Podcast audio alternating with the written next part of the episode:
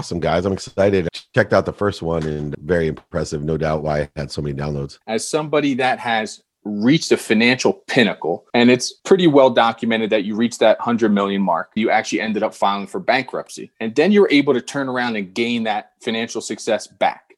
So I'd be very interested to learn from you during that journey, turning that setback into a comeback, what some of those strategies and actionable steps were. Yeah, that's awesome. You know, it's so interesting. I've never told anybody this, but, and they can look this up and verify it. My senior quote is, "It doesn't matter if you have the lead, as long as you have the heart to come from behind." I don't think I've ever shared that with anyone. That was my senior quote in high school. And I think the idea of setbacks to comebacks really incorporates one thing that I see today, that the setbacks are setups, and carrying on and understanding that you cannot attach your emotions to an outcome. I had spent so many years wanting to be a millionaire to buy my mom a house and a car. So many years I was going to be happy when I got married, when I had kids, when I lived in Rancho Santa Fe, when I bought a Ferrari, a boat, a motorhome, a plane, whatever it was. I was always attaching my emotions to an outcome. And my relationship with money was one that money buys love and happiness, and, you know, that giving to receive. And those were the main areas that really have changed to make every setback, like you said, the happiest day or most enlightening day was when I filed bankruptcy. It's because it's the biggest setback that I had to face. Your relationship with money is, I'm sure, well-formed from growing up in Akron, Ohio, wanting money and wanting more of those resources. Yeah, so much of what we aim for when we start becoming young adults and adults is formed based on childhood scars, right? We had Randy Couture on one of the recent pods, and he talks about his deadbeat dad motivated him well into his 40s, which is amazing because that's a childhood scar. So what part of having a lack of financial resources as a child in Akron, Ohio, helped form some of your original ambition to chase financial success? So for me, I lived in a world of not enough. I was a victim. I was with five siblings, four boys and one girl. My mom was a single mom who was a second grade teacher, packed her dinner in the station wagon and filled up turnstiles at the Lawson's, which is a convenience store, with greeting cards, just so we could eat. And what happened to me is that my mom was a big education empowerment person, second grade teacher, fetus wasn't fully developed till after graduate school, doctor, lawyer, or failure is all I heard. But yet I just wanted to be rich. And the reason I wanted to be rich is exactly what you're talking about, the scar. Only time I wasn't happy was when financial stresses or strains would happen, the card breakdown, the dishwasher, summer camp, we couldn't afford that. And I was a victim. Everything was happening to me in this world of not enough. And so I formulated this objective that money bought happiness, that if I could have $1 million, I remember at 5 years old, wanting $1 million to buy my mom a house, a car, and retire. Now that was 1973. $1 million doesn't go that far. And when I made my first million, 9 months out of law school, I was able to buy my mom a house and a car, but I wasn't able to retire. But that all got formulated as a child. And until my mid 30s, everything in my life reaffirmed that money buys happiness. I was a millionaire 9 months out of law school. I went to the Silicon Valley. We sold my first business that I worked with, $3.4 billion in 95. With Microsoft and Samsung, I ran the really first smartphone division at 30 years old, married my dream girl, had a huge mansion. Everything that I did made me happy. But the problem was when I finally reached my outcome, I was empty, void, and I started to spiral and focus in on the wrong things and the wrong people and the wrong ideas. So David, we tend to have a magnetism of people that are after the same stuff. So when you were chasing all this financial success, did you turn around and look to the left and right and see a bunch of other people chasing the same things? It was really interesting because there was a layering of effect. So I would surround myself, you know, I was so young, with people that were older, that didn't have to work, that liked to play golf, go to strip clubs and party during the middle of the day. And so I surrounded myself with those types of people, and it, you know, has an accumulative effect. I teach a lot in the positive now over the last 15 years of what I call exponential growth, acceleration, and aggregation. It's Einstein's rule of 72, compound interesting positive effect. Well, I was compound interesting enough the negative effects of surrounding myself with the wrong people, the wrong ideas. I surrounded myself with yes people. There's a great book that says, don't take yes for an answer. I was taking yes for an answer from the time I was 24 until the time I was 36. All I heard was yes, yes, yes, yes, yes. Meanwhile, I was being oversold, manipulated, lied to, cheated, etc. And I thought I was philanthropic because my relationship with money was the more I gave, the more I would receive. But I later learned that that's just a trade and negotiation. That isn't true. I've shifted that paradigm in my life. Hey, David, how did you go about eliminating those negative relationships in the past? Well, I've created the great chain of feeding, and this has really helped me even today. I decided that if it feeds me, I would feed it, meaning a relationship. If it wasn't feeding me, then I, in variance, would fall away from it, allow it just to separate from me if it wasn't something that fed me. And then most importantly, if it bled me, then I would either constructively stay away from it or even fire it. And so I actually had three friends that I had to fire from my life that I went to and told, hey, this isn't about you. This is about me. I don't like myself when I'm with you. I don't like what I do when I'm with you. And I'm not going to be able to be with you anymore. Please don't take offense. This is about me, not you. I love you and pray for your happiness, but I can't be around you. Your circle is part of who you became when you ascended that first time to that pinnacle. When you lost it all and you had to file for bankruptcy and you had to, you know, kind of scatter and figure out how I'm going to get back or what I'm going to do next. Were you cognizant of you needed to change who you are? Or is it an external conversation of here are the steps I need to take to start climbing back? Well, I had a great catalyst in my life. My wife was going to leave me. And, you know, I tell a great story about how my wife confronted me after going to the Grammy Awards with Little John when I lied to her. And the next day when I woke up to steal her happiness by getting divorced, I found the jacket that my father had given me when I was 30, telling me that money doesn't buy love. It was a jacket with no pockets that I couldn't be buried with anything, that it would all be, you know, can't be the richest man in the cemetery, basically. And that jacket indicated that, you know, to me, I was lost. And my wife told me to take stock in who I was and when I and what I wanted to become. And I will tell you, if it wasn't for my wife and the fear of losing her, God knows where I would be. Like she said, if I didn't take stock in who I was, I may have ended up dead. But that very day, I started to outline just core values at first, gratitude, forgiveness, accountability. And I called it effective communication back then. I believe it's inspiration. But moving me from a world of just enough, where everything was for me, where I gave to receive, to this new world where I had faith with gratitude, forgiveness, accountability, and inspiration, faith that I lived in a world of more than enough, that actually there's more than enough of everything for everyone. And no matter what, I could have faith that, you know, I would live between limitlessness and infinity.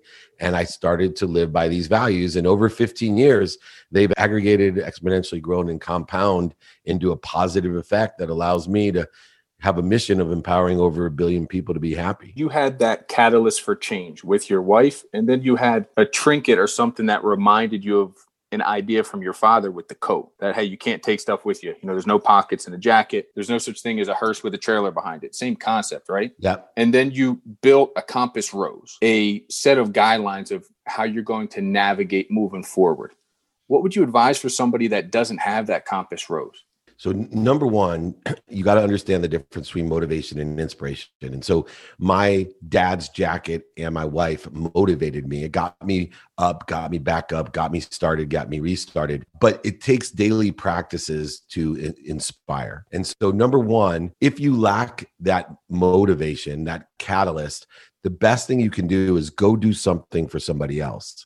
So you can actually manufacture the same effect that I had with the jacket and my wife by going and doing good deeds, by providing value to other people, service to other people, to just provide value or service to everyone by picking up trash or putting a cart back at a grocery store. But if you want to change and change the way you look at things, the things you look at change, the truth will set you free in the respect that giving, being unconditionally in love, light, and lessons by providing for others, that'll be the catalyst. Then I have 5 daily practices that will get you there, right? Motivation will get you up, get you back up, but inspiration will get you there. And these 5 daily practices that I've evolved over the last 15 years are guaranteed to make more money, help more people, and have more fun with your life. Let's do it, man. Dive into them. Let's roll. Right, I'm ready to do them starting today. I was hoping, but funny you should ask. I'd love to talk about the 5 daily practices. The first one is an easy one, but it's one that people refuse to do. It's called taking inventory of your values. Every day, you should take inventory of your own personal values, of what's valuable to you, your experiential values of what you want to experience, your giving values of how you provide service or value to others, and most importantly, believe it or not, your receiving values. Most people don't ask or know what they want. Your what must precede your why. If you don't know your what, you'll never know your why. You'll be in search for your entire life. You need to know where and what you want. And in order to do so, you need to take inventory of your values. And most importantly, don't be afraid of being a hypocrite. Right? We're changing, growing, accelerating. That means that what you believed yesterday may not be true today. You don't know what you don't know, but don't be afraid of changing your mind and telling people you changed your mind. Don't be afraid of telling people that you don't agree with yourself from the past, that you've learned something, that you're not the same person and you don't believe the same things. Don't be afraid of being a hypocrite. The number 2 daily practice is ask. I know it sounds funny, but the 2 biggest lessons in my life I learned before I was 3. Number 1, to say thank you. I guarantee if you say thank you for 30 straight days before you go to bed and when you wake up, your life will change. But also ask. Remember when you were 3? Ask if you want it. Ask. People are afraid to ask. And here's the question you need to ask in person, on the phone, via email and media, traditional and social media. You need to ask, do you know anyone that can help me? Everybody out there thinks everyone is a gatekeeper, that you have to go over, around them, through them, oversell them, back end sell them, manipulate them, lie to them. You don't. You just simply need to know that everybody is a sponsor and a power sponsor of yours. Everybody's here to help you, and you need to change your energy and perspective and ask people, do you know anyone that can help me? And either they can help you and they know someone, or at least they would know someone. On average, everybody knows about 1,000 people today. It's not like when I was young and there'd only be a few people I could ask from a card game, a golf group, or a church group. Now, the 3rd thing and 3rd daily practice is being a student. I call it the mathematical equation of luck. What you pay attention to, what you study and focus in on, and what you give your intention to, what you think, say, do, believe, and even the unconscious competencies of your personality traits, characteristics, obsessions, and addictions. If you aggregate attention plus intention, it equals the coincidences in your life. That's right, a mathematical equation of getting what you want. And we need to study in particular our calendars, what we have planned, what we don't have planned, our sleep, activity we get paid for, activity we don't get paid for. I don't believe in work and I don't believe in busy because I have a lens of productivity that tells me that I'm looking at everything about how much value I can provide and a lens of accessibility, meaning how accessible am I to others and how am I accessing what I want? And of course, a lens of gratitude that says pain is just an indicator, a turn signal, not a stop sign. It's just telling me I have a lesson to learn to get to a bigger, brighter, and better place or make my situation better. A turn signal that allows me to find the light, the love, and the lessons in what I'm doing. The 4th daily practice is do it now. Now, I'm not a big statistics guy, but the one statistic I love is 100% of all things you do now get done. And the difference between successful people, self-actualizing people, is they get stuff done. So ask yourself, can I do it now? If you can do it now, do it according to the values that you looked at the beginning of the day. And if you can't do it now, use Roosevelt's matrix of importance and urgency in order to effectuate when to put it in your calendar to get it done. And then finally, most importantly, the biggest practice of my life is that I only spend moments and minutes in fear. I used to spend days, weeks, months, hours in fear. Now I use a 4-step process to practice ending fear. Number 1, identify the fear. Primal fears, feed, flight, fight, or the other F word, or the secondary fears that have ruined my life. time, emotion, money, all wasted with the need to be right, the need to be offended, the need to be separate, inferior, superior, anxious, frustrated, angry. All of these needs of the ego are just creating interference, void, shortages, and obstacles from what I want. Number one, identify them. Two, simply stop. Don't go over it, under it, resist it, run in a different trajectory, accelerate through it. Just simply use the key and stop. And then breathe through your nose, out through your mouth.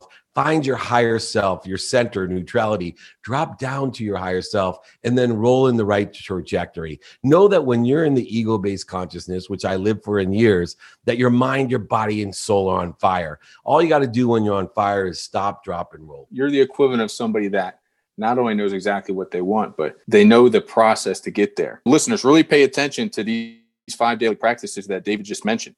Number one, do an inventory of your values. Number two, do not be scared to ask. Is there somebody out there that can help you? You will not find out if you do not ask. Number three, the math of luck.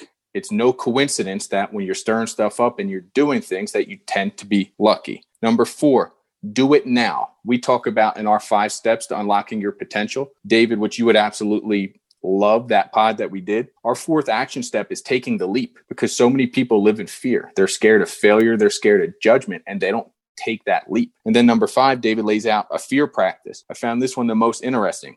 Identify your fear. Just stop being scared of it by facing it head on, and come up with some sort of recalibration or breathing exercise to prepare you to face that fear. When you were down at rock bottom, planning your comeback, did you already have this self-awareness? Or is it something you developed along the way back up? Great question. It definitely is developed. I started at a lower point with 4 basic values: gratitude, which gave me perspective. I was going to live the rest of my life finding the light, the love, and the lessons and everything, looking for the superpowers in my wife, in my family, in my business.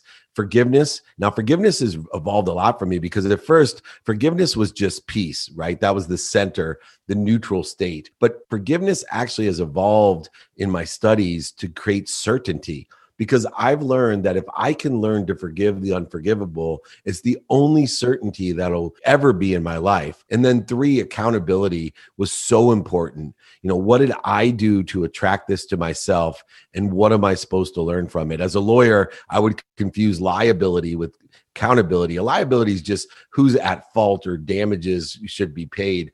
Accountability is much bigger. What did I do and what lessons am I supposed to learn? And then finally, most importantly, living in the world of more than enough was inspirational and effective communication. No longer would I give to receive. I actually receive so I can give. I know that I have 2 things to communicate with, not only everything and everyone, but more importantly, that which holds everything. Meaning, you know, you can call it source, God, Jesus, Muhammad, Joseph Smith, Buddha, I don't care. But there's a great source of love, light, and lessons that we're always connected to. And I now use my free will to clear away the cobwebs and the interference and the void, shortages, and obstacles, and allow things to happen. I implement 3 things. Law of gravity, that says that everything will come down to me. The law of Goya, which is get off your ass, make it happen. Nothing happens till you move. And then utilizing the law of Goya to clear away the interference, the law of attraction now is put into place, where what I want, what I vote for, what I pay attention to and give intention to is attracted or allowed into my life. And I believe in 2 universes, right? The currency, which is an object of energy called money. It's an object of energy you put into the flow to get what you want. And a second currency called faith, an object of energy that you put into the flow to get what you want. How do you blend currencies, meaning money, with faith? And how do you utilize it with its maximum potential? In order, for me, it's exponential in empowering 1,000 people to empower 1,000 people to empower 1,000 people to be happy. 1,000 times 1,000's a million times 1,000's a billion. David, I absolutely love that. So you talked a lot about receive to give, which is assuming why you are on Elevator Pitch. And I'm assuming this is why you do all your free training on Friday to empower 1 billion people. Can you dive into your free training that you offer every Friday at 11 a.m.? Yeah, I've been doing it for over 20 years. So it got a lot cheaper and a lot bigger when I didn't have to buy lunch for everyone in the community every Friday to teach lessons. But I've been training all types of training: pitch training, sales training, ego training, you're not worthy. I'm going to do a mommy issue training in January. It's going to be awesome. I give exercises, guides, books for free. I have my podcast, The Playbook, as you mentioned earlier, you know, one of the top entrepreneurial podcasts that brings celebrities, athletes, entertainers, as well as replays my trainings, which is awesome. It's 7 days a week, over 600 episodes. We also have Elevator Pitch, which I'm the executive producer of. And now I have a brand new TV show called Two-Minute Drill on Bloomberg TV and Amazon Prime Video. January 8th, we're launching 12 episodes and doing a second season in June to empower people on how to share a vision, how to make money, help people, and have fun. All of the things that I do, books, guides, exercises, training, coaching, anything I do is simply to find that 1,000 that I can plant those seeds so that they can farm and plant seeds in another 1,000 for another 1,000. So, David, there's a very acute point that you had earlier in the pod where you talked about understanding the difference between motivation and inspiration. And that's something that, you know, us as a team, we talk about often. Could you elaborate a little bit more for a listener that isn't familiar with the difference, what the difference between motivation and inspiration is? Yeah, my education on this started with fear, because I was a big proponent of fear motivates me. And then other people would have different types of arguments or suggestions or opinions or perspective that, you know, fear can't motivate you. And then I realized that's because there's a distinction. Motivation gets you up, gets you back up. It's the thing that can get you out of this atmosphere, but it's a soul sucker. Fear is a soul sucker. You can't withstand motivation 24 hours a day, but you can live an inspired in spirit life connected to and clearing the connection to the greatest source of love, light, and lessons that exists, an unbelievable source of power. And so if you can clearly indicate that, hey, I need a little motivation right now because I'm not 100%. I'm feeling a little bit down. If you can learn and distinguish that, hey, I need to pick me up, or get me up, etc. But to keep that momentum moving, we need to be in spirit, inspired, utilizing our free will to clear the interferences, the voids, the shortages, the ego out of our way to allow what we're already connected to, the light, the love, and the lessons and the power at all times. So instead of attaching your emotions to the outcome that you'll be happy when, you are going to be happy enjoying the consistent, everyday, persistent, without quit pursuit of your own potential, of what you want, not what other people want, not what you're missing, not what you don't want, but what you want. So, David, something we talk about our business operators with is motivation is external and it becomes inspiration when it touches your heart. Inspiration is in. That's why the word starts with the IN, right? It is inside of us. One of the pods that we're starting to roll out here in 2021 is inspiring cinema, because a good movie, just like good content like this pod will do, it reaches inside of people and it literally touches their heart. So now they're inspired. But to some people, it may have stayed as motivation.